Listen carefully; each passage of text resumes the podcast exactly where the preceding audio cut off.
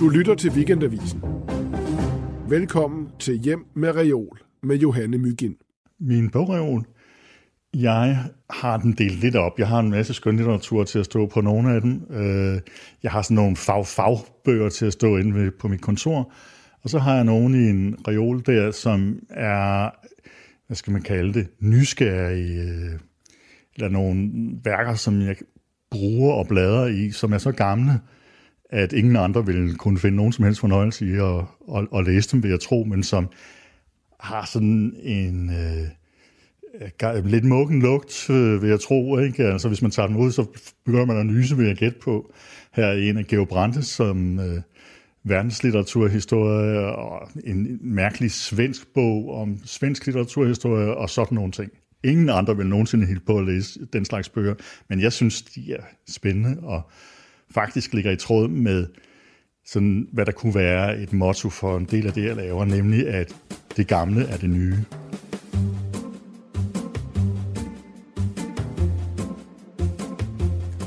Velkommen til øh, dig, Fritz Andersen. Din reol øh, er jeg taget hen for at besøge, og det har været en større udflugt at komme hen til din reol, øh, fordi vi er jo simpelthen i dit hjem på Samsø. Velkommen til Hjem med Reol. Her kan du møde de 10 nominerede til Weekendavisens litteraturpris 2018. Johanne Mygind har givet forfatterne en opgave. Find de bøger på reolen, som har haft særlig betydning for dit liv og forfatterskab. Og over i din vindueskamp, der ligger der sådan en meget, meget smuk konkyle, som man næsten har en fornemmelse af, er blevet sådan samlet op på en hvid sandstrand på en sydhavsø. Så er det, er det sådan en, du har samlet op, mens du arbejdede på din bog, som du nominerede for Sydhavsøen? Nej, det er det ikke. Altså, det kunne det have været. Øh, men øh, den stammer fra en af mine rejser til Østen, hvor jeg har rejst med min gamle mor, som skulle samle stiklinger der til sit garneri, og min storebror, som fangede insekter. Øh, og der dykkede vi efter sådan nogle øh, skaller og den slags, og, og, og skulle selvfølgelig have den med hjem, også som en af de der sådan klassiske mærkværdigheder, man skal have med hjem og udstille som en slags trofæ. Jeg har været der, jeg har set det. Så nu står den her som sådan en, altså sådan en virkelig smuk blanding af et dansk vinterlandskab og så sådan et anstrøg af eksotisme. ja, det gør den, ja. Og jo konkylia har jeg engang skrevet om i forbindelse med noget andet, nemlig som sådan nogle erotiske objekter, som man måske også kan ane i den der lidt lyserøde, foldede figur, som, øh, som den store konkylia der fremviser. Og jeg kan jo ikke lade være med, som den rigtige københavner er, at have sådan en drøm om, at der på Samsø eller jeg plejer altid at drømme om Møn, Møn og Bornholm, mm. Mm. men kunne være sådan et, altså mere noget tid med at kigge ind i pejsen og sove længe og have uldne sokker på og kysse sin elskede noget mere og være mere rolig sammen med børnene. Og sådan, er det sådan på Samsø? Jeg tror faktisk, det er sådan for mange. Øh, jeg selv har haft hylden travlt det meste af tiden med at skrive og undervise ind i Aarhus og bygge en gård om, og hvad ved jeg. Så det er jo forskelligt. Ikke? Altså, man plejer at sige, på Samsø, der, der står kaffen altid over, ikke? at man kan komme på besøg hos hinanden, men det er jo ikke helt rigtigt. Vi har faktisk vældig travlt alle sammen med at passe turister og hvad ved jeg. Men der er også øh, en forskel, og jeg tror måske, når man bor på en ø som den her, så vil man være mere åben over for det, du nævner der. Ikke? Altså, jeg sagde i et andet interview om nydelsen, at det var noget med, at når man skulle ud til postkassen, øh, eller ind og tjekke sin mail, at man så tog omvejen over til kirsebærtræet og spiste sin kirsebær. Ikke? Altså der ligesom er den tilskyndelse til at nyde og glemme lidt øh, alt det, man er gjort er forpligtet til. Ikke? Nu kan jeg også mærke, at jeg begynder faktisk at, lidt at glemme det, som jeg er forpligtet til. Og det er jo faktisk at sende nærmere på de bøger, der er i dit bogreol. Fordi det er meningen, at vi skal tale om øh, tre af de bøger, øh, som med alle de andre forfattere, så har jeg sendt dig en mail og bedt om øh, nogle bud på de syv vigtigste bøger i din bogreol. Og det, som var sjovest at tale om, tænker jeg, det var den bog, du læste som barn, og den bog, du spejlede i som øh, ung mand. Og så havde du faktisk to bud på bøger, som fik dig til at skrive din egen bog om Sydhavsøen.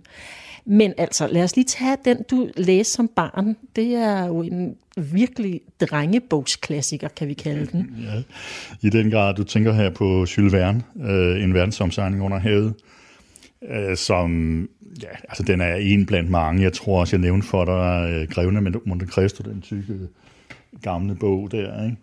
Øh, som min far anbefalede mig. Det var det ypperste og det fineste. Og som 12-årig så var jeg fuldstændig fortabt i historien om Monte Cristo og hans, hvor han undveg fra, fra øh, indespæring og hævnede sig over øh, sine forræderiske venner og Mercedes, hans elskede og sådan noget, alt det der.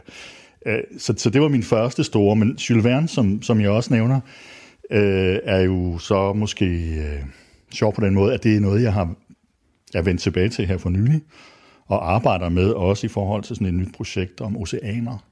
Men nu må du lige fortælle mig, fordi det er faktisk sådan, at Jules Verne var på min liste over vigtige børnebøger, jeg ikke gad at læse, da jeg var barn.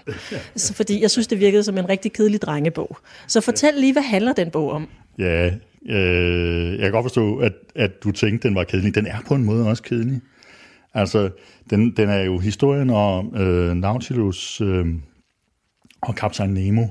Nautilus øh, troede man først, det beskrives i indledningen af bogen, ikke, var en, et, et mærkeligt dyr, en slags en val eller noget andet, fordi den kunne øh, til synligheden bevæge sig meget, meget hurtigt og være til stede på alle mulige oceaner næsten samtidigt og torpederede øh, forskellige store fragtskibe og alt sådan noget. Øh, så man sætter sig for at finde ud af, hvad det her er for et øh, væsen, og øh, historien er så, at en videnskabsmand kommer ombord på det, der viser sig at være en avanceret ubåd, øh, nemlig øh, Nautilus, som styres af kaptajn Nemo. Captain Nemo er en meget enigmatisk og godfuld størrelse. Øh, man får ikke rigtig helt at vide, hvem han er, men han nærer altså en frygtelig hævntørst over for hele det etablerede samfund, som han har sat sig for på anarkistisk vis at ødelægge. Så det er sådan en, en terrorist, vi har i billedet af Captain Nemo, men samtidig også en humanist, fordi grunden til, at han er efter øh, civilisationen, er, at hans øh, egen familie er blevet øh, udsat for en massakre under koloniseringen af Indien. Så der er sådan en, en, en politisk øh, dagsorden, som er meget sådan usædvanlig fra den tid, kan man sige. Ikke? Altså en anarkist, som vender sig mod, og han er samtidig helten i romanen. Og så får vi så en lang historie om, hvordan ubåden cirkulerer rundt på verdenshavene. Og det kedelige er så, at Jules Verne, ligesom han gør i alle sine andre romaner, genfortæller alt, hvad han ved, og læser op fra forskellige encyklopædier om, hvad havene er, hvilke fisk der er, hvilke planter der er. Det kan altså blive temmelig, temmelig uh, enerverende. Men jeg synes, det var fascinerende, men også fordi jeg så uh, Walt Disneys uh, filmatisering af den, der, da jeg var 12-13 år med min far. Og... Men det vil sige, at det faktisk er en bog, som allerede der faktisk lidt har sådan en blanding af civilisationskritik og fascination af havet og øerne. Ja, ja, ja det ligger nemlig der. Øh, og, og, og det er absolut også noget, som fascinerede mig som barn, det der med, med øh, den her lidt naturvidenskabelige uh, interesse for den store verden, ikke? og øh, ja, altså havet, øh, havets underverden som noget, øh, man ikke kendte, som er det både det ukendte, men altså så også bliver fortalt som noget, vi efterhånden sådan, og derfor du ikke gider læse den serie, altså bliver belært vældig meget om, hvordan det hele er. Men så dukker der jo ting op, som så bryder den øh, monotoni. Øh, de finder Atlantis for eksempel, ikke? Og, og går rundt der, ikke? Øh, og, og der er dramatiske begivenheder, kæmpe blæksprutten, som er ved at, at slå dem alle sammen ihjel og sådan nogle ting. og som jeg så i biografen der, ikke? Øh, på, i widescreen, og, og rigtig, rigtig spændende, synes jeg, det var. Og så, altså, så går vi til den næste bog, fordi at hvis det her det er en rigtig drengebog, så er den bog, du spejlede dig i som ung mand, det er en rigtig mandebog. Jeg synes jo, Hemingway er den mest mandeagtige af alle forfattere. Alle mine mandlige journalistkollegaer er vilde med Hemingway, og jeg har aldrig helt fattet det. Men, øhm, men fortæl om den Garden of Eden, Edens have. Ja. Ja, altså, jeg tror faktisk, jeg ved ikke, om jeg læste den som ung mand. Den kom jo øh, posthumt øh, og pænt stykke tid efter Hemingways død, hvor man har samlet øh, 200-300 sider, tror jeg, ud af en par tusind eller sådan noget efterladte manuskriptsider til den her bog. Så det er jo ikke hans egen hånd, der har, der har stykket det hele sammen. Men som altid hos Hemingway, så er der en masse drinks i og øh, kvinder. Og, og det meste af det foregår nede i Sydfrankrig, hvor øh, øh, han, øh, han, han øh, skriver om via sin øh, fortæller, øh, David, om et forhold til to kvinder. Øh, og det, der er specielt måske ved den, også i forhold til det der billede, du måske har af ham igen, ikke? Altså som, som sådan macho-manden, ikke? Øh, ham der, storvildjægeren og sådan noget, at det er en meget, meget følsom ting, øh, og meget eksperimenterende i forhold til at tænke kønsroller og sådan noget. David, David er meget fascineret af at være en pige, eller kunne være en pige, som så er sammen med nogle kærester, faktisk øh, i sådan et realiseret øh, trekantsforhold øh, med to kvinder, som... Og nu, nu begynder jeg at synes, det lyder ret ja, interessant. Som kan, lide, som kan lide hinanden, altså har sex med hinanden. Og de tre, de øh, øh prøver på at finde ud af, hvad er deres seksuelle øh, roller i forhold til hinanden og identitet og sådan noget. Og der er blandt andet sådan nogle lege med, at pigerne klipper sig korthåret og skal være, ligesom fungere som mænd for David og sådan noget. Og helt tydeligt, altså, man ved det også fra øh, nogle af de andre noveller, men der er det meget, meget mindre eksplicit, kan man sige. Ikke? Men den her er meget sådan øh, stærk øh, forsøg, synes jeg, på at, at, at gennemskrive sådan en usikkerhed med hensyn til, hvem er jeg, og hvor er jeg i forhold til køn, ikke? men også i forhold til, øh, er der nogle refleksioner om, i forhold til Hemingways far, sådan meget tydelig parallel til David, som, som, øh, som er fascineret af faren og genfortæller nogle af de der Afrika-historier, men gør det på en helt anden måde, altså som sådan en, en, en skrøbelig barns, fra en skrøbelig barns synsvinkel. Men, men nu bliver jeg også lidt, fordi det lyder også som om, at de her tre mennesker faktisk også lidt undersøger, hvad nydelsen er, ja, og hvad der kan give dem nydelse. Ja, men helt bestemt. Det, det er også en erotisk øh, roman, ikke? Og, og, og handler meget om forholdet mellem det at skrive og det at nyde, kan man sige. Ikke? Altså, det, det er sådan en typisk undersøgelse af, hvad er det, der gør, at han kan skrive, og specielt også, hvad forhindrer ham, David, i at skrive, som er en forfatter, ligesom Hemingway. Ikke? Øh, og, og hvad, hvad synes han? Fordi at det, som jeg øh, holdt meget af, da jeg bladrede i din bog, ja. det var jo, at den faktisk talte om et et, et alternativ til det her samfund, hvor vi hele tiden behovsudskyder mm. og akkumulerer mere vækst og arbejder hårdt. Mm. Og så er det altid det her dilemma. Hvad, når man skriver, hvad finder Hemingway ud af? Er det bedst at nyde meget? Er det godt for skriften, eller er det bedst at afstå fra at nyde, hvis man vil skrive?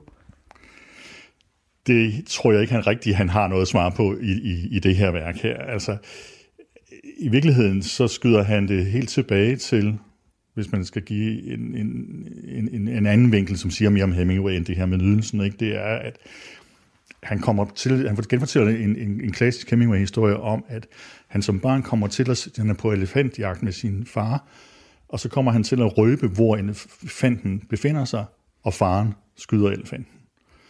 Øh, David øh, tænker så på det tidspunkt som barn, jeg skal aldrig nogensinde fortælle nogen noget som helst fordi det jo har ført til elefantens død, ikke? Og så det, det, han er simpelthen så ked af, at det er sket.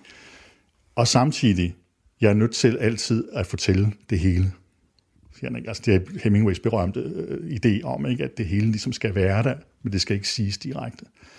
Så det er mere den figur, som, som Hemingway arbejder med i forhold til det der at skrive. Hvordan finder man det balancepunkt mellem at fortælle det hele og ikke sige noget?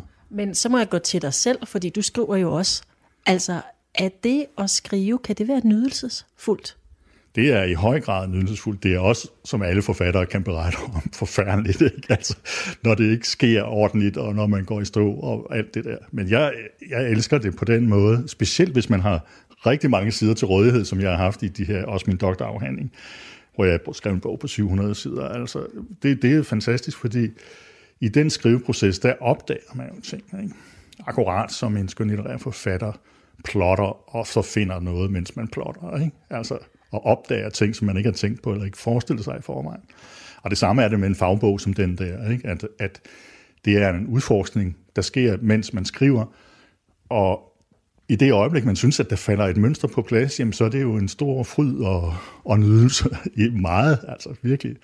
Så i det her nydelsesfulde, utopiske fremtidssamfund, som du prøver lidt at skrive ja. frem med din bog, der, der er der også plads til nogle forfattere. Det er ikke bare sådan, så vi ligger og har sex alle sammen og, og spiser dejligt mad. Nej, nej, nej, nej, nej, slet ikke, slet ikke.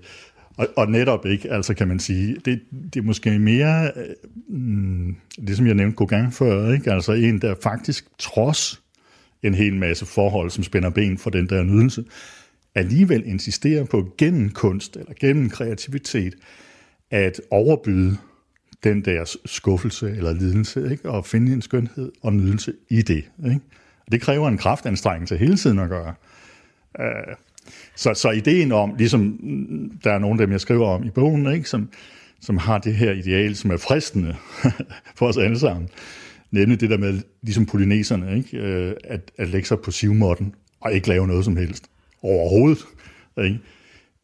Det, det, det, det er ikke min forestilling om, hvad der sådan er uh, lykken. Det, det er nærmere en balancepunkt ikke? mellem, mellem uh, afslappning og harmoni. Og Mell- mellem sivmåtten og den bærbare. ja, ja, ja, det kunne man sige, ja. Øhm, så skal vi lige til de sidste to, som er dem, der har inspireret dine egne, og det er jo begge to rejseberetninger. Prøv at fortælle om dem. Det er kæmpe store bøger. Øh, Den ene er. Ja, ja, ok, men nogle af, nogle af dem, jeg har beskæftiget mig med i, øh, i Sydhavsøen, er jo nogle enormt tykke øh, sager. Øh, det er den her også i den, i, den, i den rigtige udgave, som jeg viser dig her nemlig Bougainvilles Voyage au Tour du Monde, altså Bougainvilles beretning om en verdens øh, omrejse. Øhm. Hvad, hvad er det for en bog? Ja, altså det, øh, jeg fortæller om den i bogen, ikke? Men, men det, der, det, den blev berømt på, øh, ja, udover Bougainville jo gav navn til den berømte plante, Bougainvillean, øh, så er det beskrivelsen af Tahiti, hvor Bougainville kommer til Tahiti og beskriver den her ø som et sted, hvor Venuskulten hersker overalt. Alt ånder er vellyst og nydelse. Og øh, han beskriver, hvordan øh, hans matroser bliver vinket i land, og de har sex på stranden, og alt er simpelthen dejligt og nydelsesfuldt, og så videre, og så videre. Men da Bougainville rejser fra øen igen, så tager han en af de lokale med, Otoru, som fortæller, at også på Tahiti øh, hænger de 20. i træerne, ikke? og det er i virkeligheden en klassedelt samfund og alt sådan noget. Men i sådan en rejsebeskrivelse som Bougainville, der er der en fornuftig balance, kan man sige, mellem beundring og kritik. Øh, og den øh, har jeg set som en slags forbillede også for det, jeg selv laver. Altså, det, altså at ikke bare falde i svime over Tahiti, men, men, men ja. ville begge dele. Ja, ja, kritisere og beundre. Altså, øh, det er det, Bougainville gør, det er det, sådan en filosof som Diderot gør, når han læser Bougainville. Altså prøver ligesom at finde ud af, hvad kan de give os, hvad kan man lære af det øh, eksperiment, eller den anderledeshed, som, som er i den her øh, underlige øh, kultur, men samtidig altså også forholde sig kritisk til det, man synes er kritisabelt. Og det er det samme med Carsten Niebuhr, som er den anden bog, jeg, jeg foreslog øh, som, som eksempel på noget, der har inspireret mig. Han rejser jo til øh, Yemen, som er det lykkelige Arabien, som, som nu er alt andet end lykkeligt. Ikke? Det er den her store bog, der hedder Rejsebeskrivelse fra Arabien og andre omkringliggende lande, som vi ja. kender lidt bedre i Danmark, fordi at Carsten Niebuhr jo var dansker. Ikke? Netop, og, øh, og det første bind, det er ikke en ordentlig, en ordentlig mursten. Øh, og det, den, den var, da jeg læste den, altså fantastisk på den måde, at Carsten Niebuhr er i stand til at beskrive øh, den arabiske kultur på en måde, som hverken idealiserer og romantiserer den kultur, som man gjorde senere i orientalismen, altså ligesom dyrke det eksotiske Arabien, ikke, som H.C. Andersen blandt andet har gjort, og andre. Øh, det undgår han. Øh, men samtidig altså beskrive stedets mærkværdigheder meget nøjagtigt og realistisk og afvejet hele tiden sådan fornuftsbetonet kritik. Er, det nu en god idé at have flere kroner? Ja, det kan det faktisk godt være under visse omstændigheder. og øh, lignende overvejelser. Hele tiden sådan meget øh, snusfornuftig og praktisk orienteret. Øh, men en kritik, der er uden, hvad skal man sige det, moderne øh, relativisme, altså en tanke om, at de burde bare beholde deres kultur, som den er, øh, og på den anden side set heller ikke en kritik af øh, for eksempel altså islam, baseret på øh, en, en, øh, et sådan meget fastlåst kristen værdisæt. Så det var sådan begge, både Bougainville og Carsten Niebuhr er, er eksempler på rejsebeskrivelser, som er åbne og fornuftsorienterede, øh, kritiske, men alligevel i stand til at begejstre os og beundre den anden kultur. Nu er dine bøger jo, det er jo mest bygget på andres rejseberetninger. Ikke? Ja. For du har aldrig lyst til at, ligesom at være Bougainville eller Carsten Nibur, og simpelthen bare skrive dine egne og beskrive en, og, og være et andet sted i verden. Jo, det tror jeg, det har jeg også øh, funderet over nogle gange, øh, om, om, om jeg skulle gøre nogle forsøg ude i det. Jeg havde fornøjelsen af, det er lidt i en anden øh, boldgade, men da jeg øh, kunne komme afsted på en rejse til øh, Sydhavsøerne med et rejsebyrå, der havde jeg så til opgave, fordi det var rigtig, rigtig dyrt at rejse ud til de her øer. Så for at få det billigere, så holdt jeg foredrag undervejs øh, for meget, tror jeg, velhavende øh, turister, ikke, som havde betalt dyrt for det. Og det var jo altså en form for sådan øh, on-location rejsebeskrivelse. Ikke? Det var altså simpelthen at holde foredrag om det, man så, baseret så også på det, jeg vidste, og læsning om de her steder. Ikke? Så det gav mig en tanke om, jamen det kunne godt være, at man kunne prøve at skrive i den genre der. Men, men forløbig bliver du her på Samsø? Ja, ja, det kunne være, at jeg skulle skrive om Samsø. det har jeg også tænkt på, fordi der har jeg jo været involveret i mange ting øh, lokalpolitik og alt muligt. Halløj. Det kunne også være skægt øh, at gøre. Men det, jeg tænker på som det næste projekt, er en bog om det, jeg vil kalde som arbejdstitel, det vidunderlige.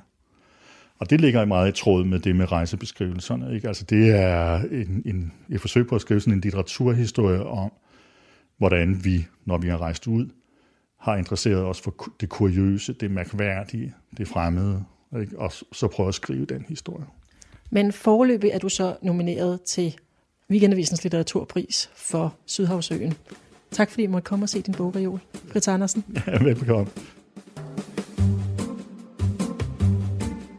Du har lyttet til Hjem med Reol.